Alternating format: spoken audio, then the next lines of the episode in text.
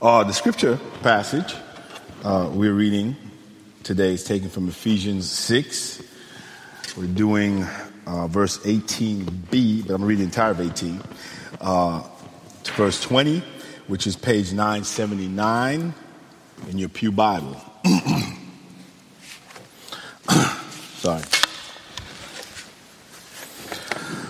So we're dealing with warfare. Well, we have been dealing with warfare, uh, spiritual warfare. Uh, warfare is engagement in or the activities involved in a war or conflict.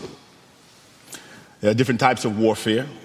There's a natural warfare, and here in the text we are encountering and learning about the reality of spiritual warfare. And we are told here about what is necessary or what our strategy uh, should be to fight and to be victorious in the spiritual war. In fact, the natural wars that we are seeing take place on the battlefields around our world or in the hearts and minds of humanity and in our own hearts and minds, because we too are a part of humanity, are flesh and blood wars. These wars that can be, these are wars that can be seen and even felt viscerally, but here in the text we are told that even such wars are not the fights that we need to be distracted by.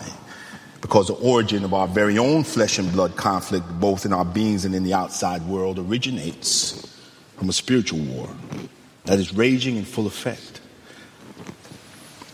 A friend in Los Angeles once pointed out when we were just theologically reflecting about what we observed was going on in the madness of our world. She said to me, she said, Evan, what, what you don't see is what's real. That's what she said. She said, what you don't see is, what re- is what's real. So if what we don't see is what's real, then somehow it behooves us or it is in our best interest to engage in this spiritual battle with a very real enemy who's not visible to us, although we are told that we can recognize his schemes. But even though he's not visible to us, we we're facing a very real enemy, enemy, and we have to engage this, this enemy in a very unique way. In fact, before we talk about the strategy outlined in Ephesians, we should be reminded and embrace the very real fact that, that this enemy is not only real, but this enemy is fully committed to our destruction. Fully committed. In fact, the Apostle Peter in 1 Peter 5 points this out quite vividly when he warns us that our adversary, the devil, prowls around like a roaring lion, seeking someone to devour. So, our enemy's ultimate goal is not just to irritate us or to, or to get on our nerves or to make us sad or even depressed. He's ultimately trying to destroy us. His enemy, Satan, and the forces of darkness, is ultimately trying to destroy us. Now, knowing that we are in a spiritual war, and knowing that the nature and the objective of the enemy we are facing, we have to understand why this instruction to pray or communicate with heaven in this warfare context is so important. Here's an illustration that may help. I've never been a foot soldier. I'm sure some people here have been in the military, but one of my best friends and one of my favorite cousins have been. Everybody has a favorite cousin. We used to beat them up when they were kids. This is that cousin. But they were both, and they, they were both, and one is still in the Marine, Marine grunts. They were Marine infantrymen. And I'm a bit of a bootleg war historian too, because I've always found the psychology of human conflict interesting and also some of the strategy. If you know anything, for example, about the American Civil War, what was considered one of the most pivotal battles in that war was the Battle of Gettysburg. That took place in July 1863. So, and it was so pivotal, pivotal that if the North would have lost that battle, then I would most likely be at Yale Divinity School on a student visa from Canada or the UK. Now, there was a battle within that battle that occurred on the second day in the Battle of Gettysburg, which was a three day battle. And that battle, many historians believe, was the most significant smaller battle within this larger Battle of Gettysburg. It took place around a hilltop situated at the Union Army's extreme left flank called Little Round Top. The geographic importance of Little Round Top was that of was there because it was because of where it was situated on the battlefield. Now, whoever controlled that ground could dominate the countryside side for miles, but this hill represented the most vulnerable flank of the Union lines. So losing that position would be disastrous. But along with its geographic location, it was equally important to point out that it was on a hill or a high ground. It was strategic not only because of its location, but more so because of how it sat in that location. I understand, and this is from my best friend, mostly, I'm sure my cousin would concur, that in warfare, having the high ground gives you a significant advantage. And although in modern warfare, air power can neutralize the advantage of high ground, it is still better to have the high ground because the high ground gives you perspective or a point of view that puts you at the advantage over the enemy. so when we pray, as the essential element of spiritual warfare, we not we need to not only remember that our God rules the high ground and sits on the highest ground, in this war where our enemy is not flesh and blood, but that our God also owns the high ground on which he sits. and therefore has a point of view or the perspective that will give us the victory when we have to engage the enemy and discern his destructive schemes. So now that we find ourselves in warfare, we pray to get instructions for the fight and then God begins to download his point of view from the high ground. And here in Ephesians, the first thing, the first thing we are told to do actually in this passage of scripture is keep alert with all perseverance, making supplication for all the saints, or praying for all the saints. Let's look at that first half of this verse. in the military, in the infantry in particular, both officers and enlisted, whether it's the Army or the Marines, you are taught that you need to fight for the man next to you, or even the woman next to you, depending on the, the, the, the country you're from, because some women are in combat, like with the man. I know that happens in the Middle East. But you have to fight for the man next to you, the one who's standing beside you. There's no one else that you need to worry about in that moment of battle because your brother or sister in the fight is the one who truly matters in that moment of life and death realities. Also, while you are preparing for the fight or in the fight, when you are in the field, you're often facing or experiencing sleep deprivation or extreme fatigue. I understand that this is a daily reality of the infantrymen when they are in the field and being, and being alert, which includes not snoring when you do sleep. In spite of how you may feel, you have to be alert uh, no matter how you may feel, but it's something that basically your life and the life of those who fight beside you are dependent upon. Now, when a soldier is in a battle, one thing's always certain, or is on the battlefield, this is always certain that an ever present threat exists. Even if there's downtime or there may be back, they may be back at the base camp or playing basketball or flag football or card games, what often will underlie their thoughts, even in their moments of rest and relaxation, is that there is an enemy out there whose objective is hell bent on destroying them. In other words, impending danger is always lurking, so being alert has to become a discipline. It has to become a discipline, and this requires all perseverance. perseverance implies steadfastness, tenacity, or staying power. Uh, so the implication here is that staying alert takes effort.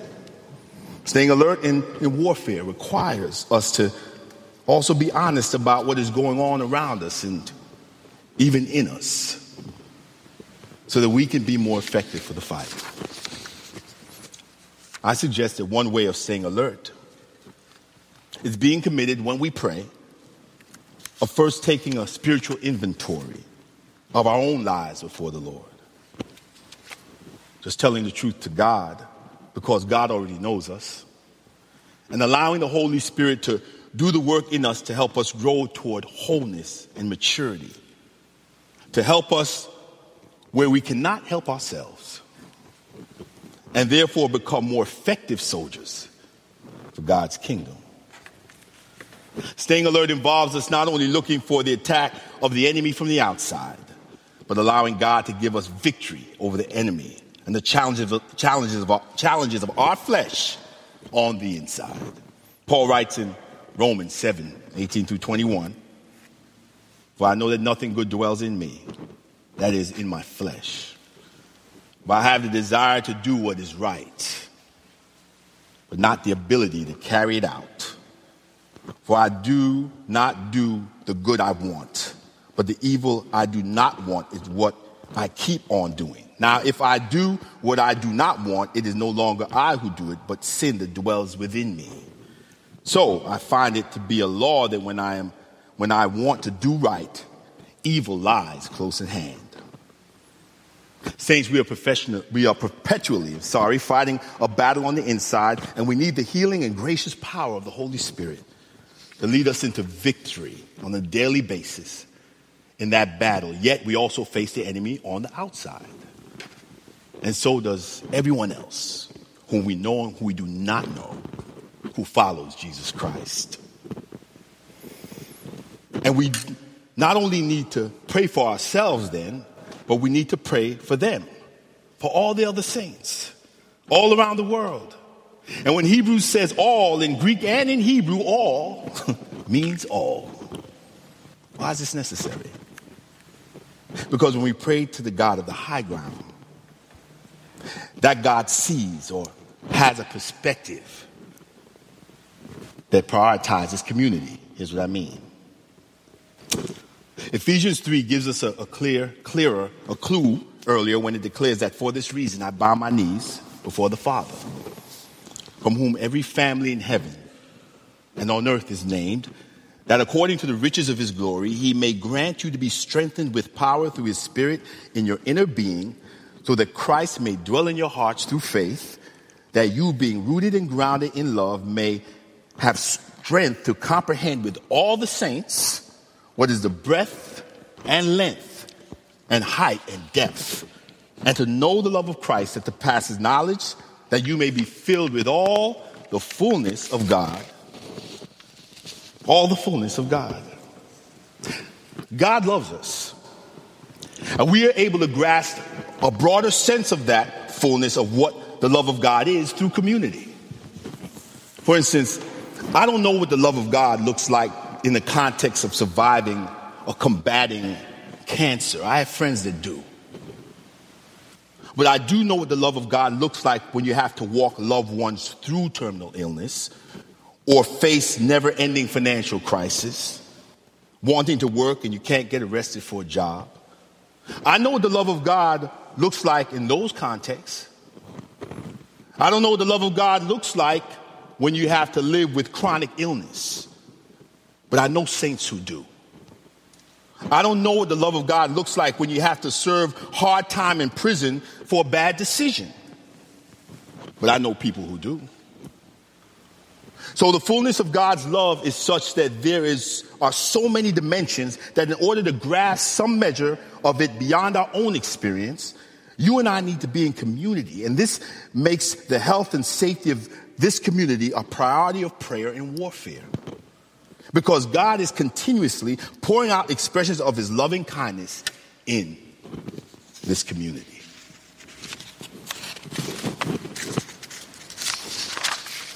So we must pray for all the saints. Second, prayer gives us the courage we need to do our kingdom job well.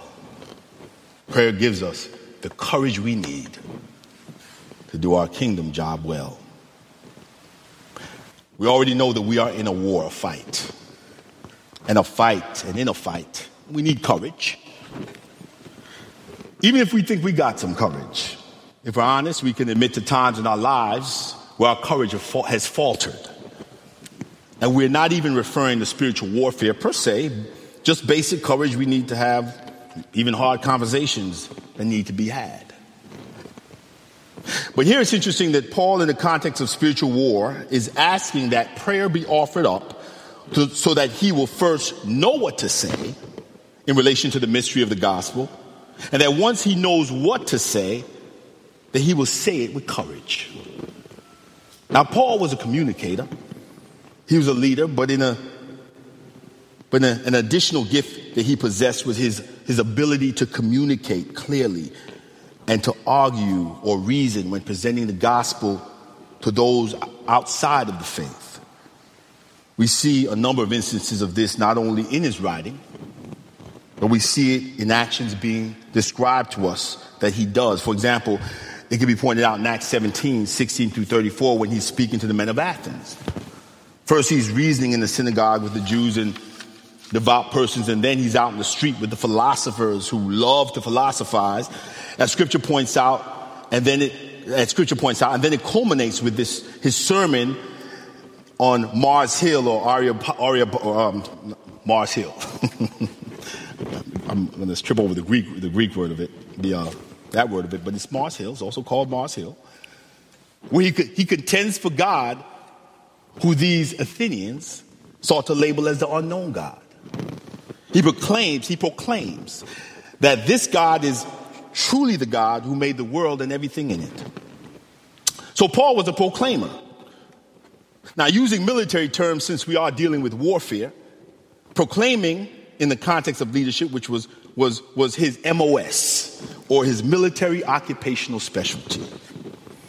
In the military, the military, the MOS is one's job description, basically. If there's a war or battle, then everyone is counting on you to do your job. The job, uh, uh that job, and to do it with a reasonable degree of proficiency and definitely courage in order to bring about the victory for your unit, your military force, your country, or the kingdom that you've pledged your allegiance to.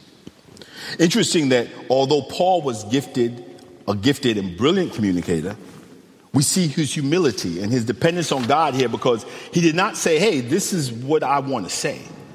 No, he wanted to know what the God of the high ground wanted him to say in order that the mystery of the gospel be communicated and done so with effectiveness.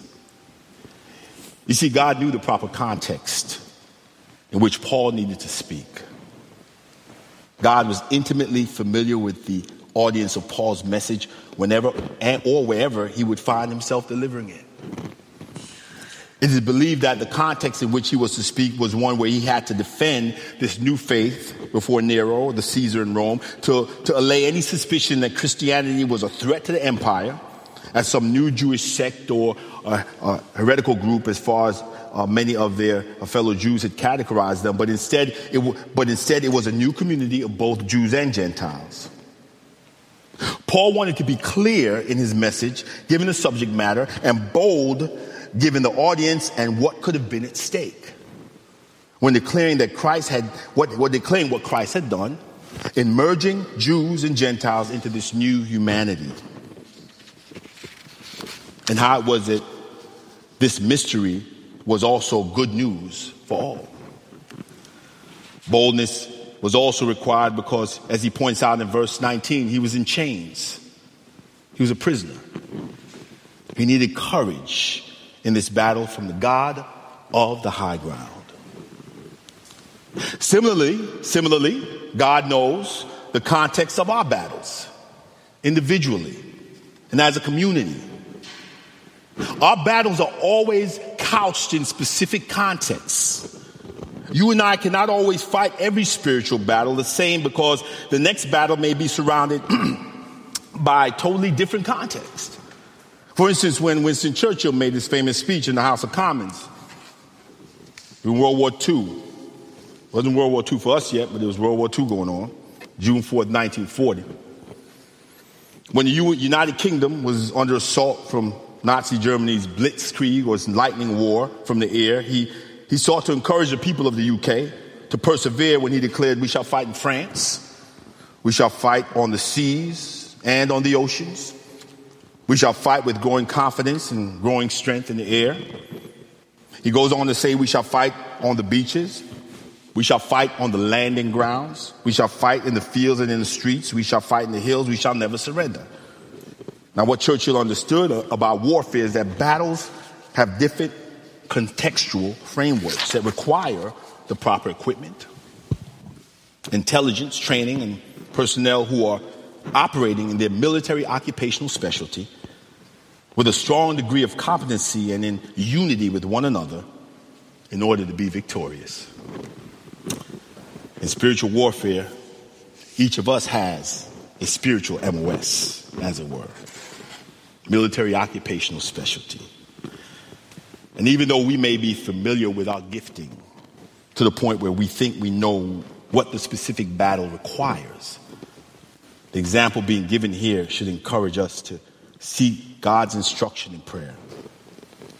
In spite of what we think we know, in doing so, we'll be doing, think we know, in doing so, we'll be better positioned to discern, and when we pray, to discern the context of our battles. Because the God of the high ground knows what we need from Him in order to win.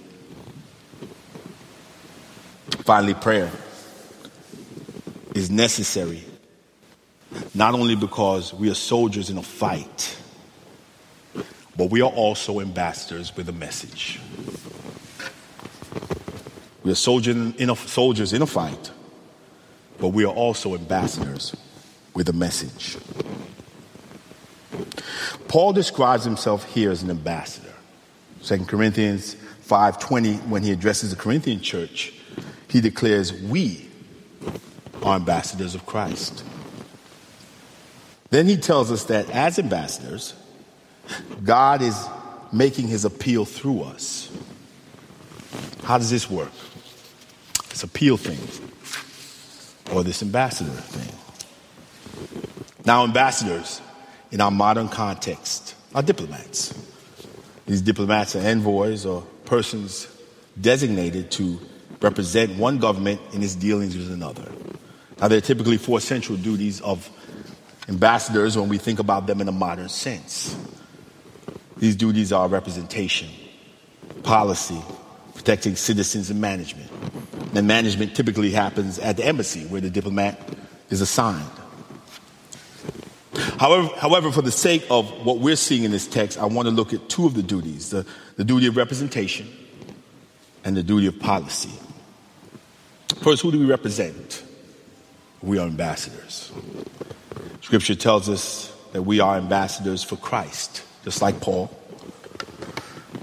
It says Paul is in chains, which is not necessarily the image or the context we imagine when we think of ambassadors, because being an ambassador should carry a more polished image. But maybe the point is that the context of our battle or the framework of our fight does not change the role that we are given as Christ's ambassadors. And in our representation of Christ, we are representing God's kingdom. And God's kingdom, quoting Dr. Tony Evans, originates from God's realm, which is spiritual. He goes on to clarify when he says he does not deny that the whole universe constitutes the realm of God's kingdom, which means that, means that God's kingdom is all embracing or it is God's comprehensive rule over all creation. It is just that the origin of God's kingdom is from above, not from the earth. So we are representatives of a heavenly kingdom. Here on earth and here on earth. And it is something that we can never relinquish or get away from and need to always be mindful of. Now, I don't say this to put pressure on you and myself. It's just the reality of the situation. But I want to encourage you by saying that God gives us grace to do our duty in spite of ourselves. Please remember there is grace that abounds in Christ.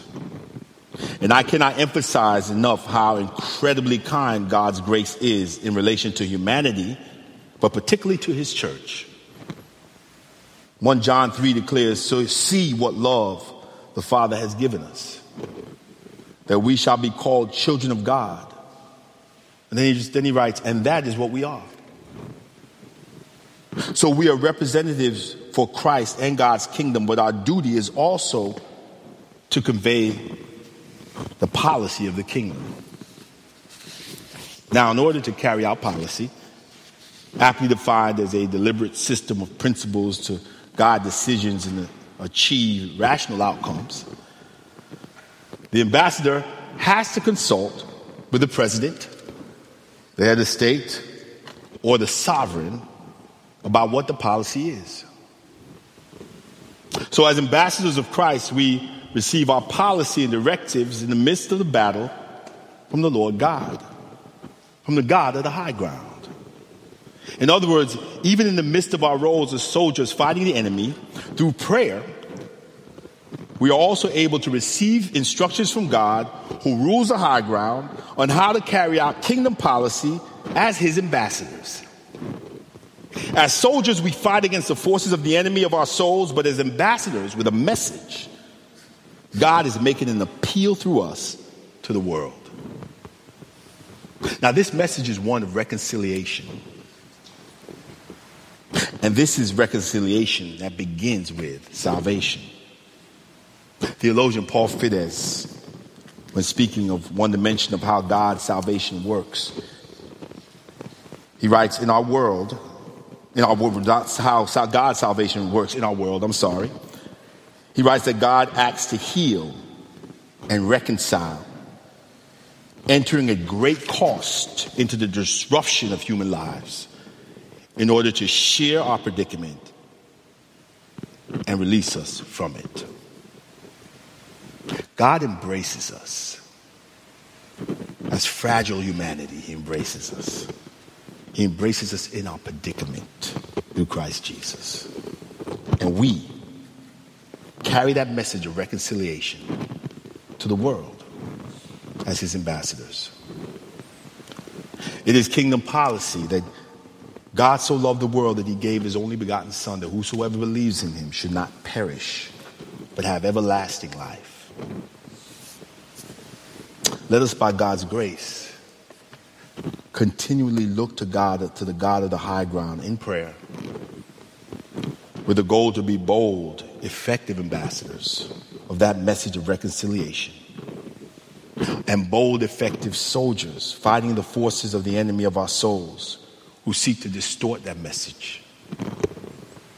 Prayer, in the context of spiritual warfare, is what will give us perspective that we need, but it also provides us with the strength we need for the fight.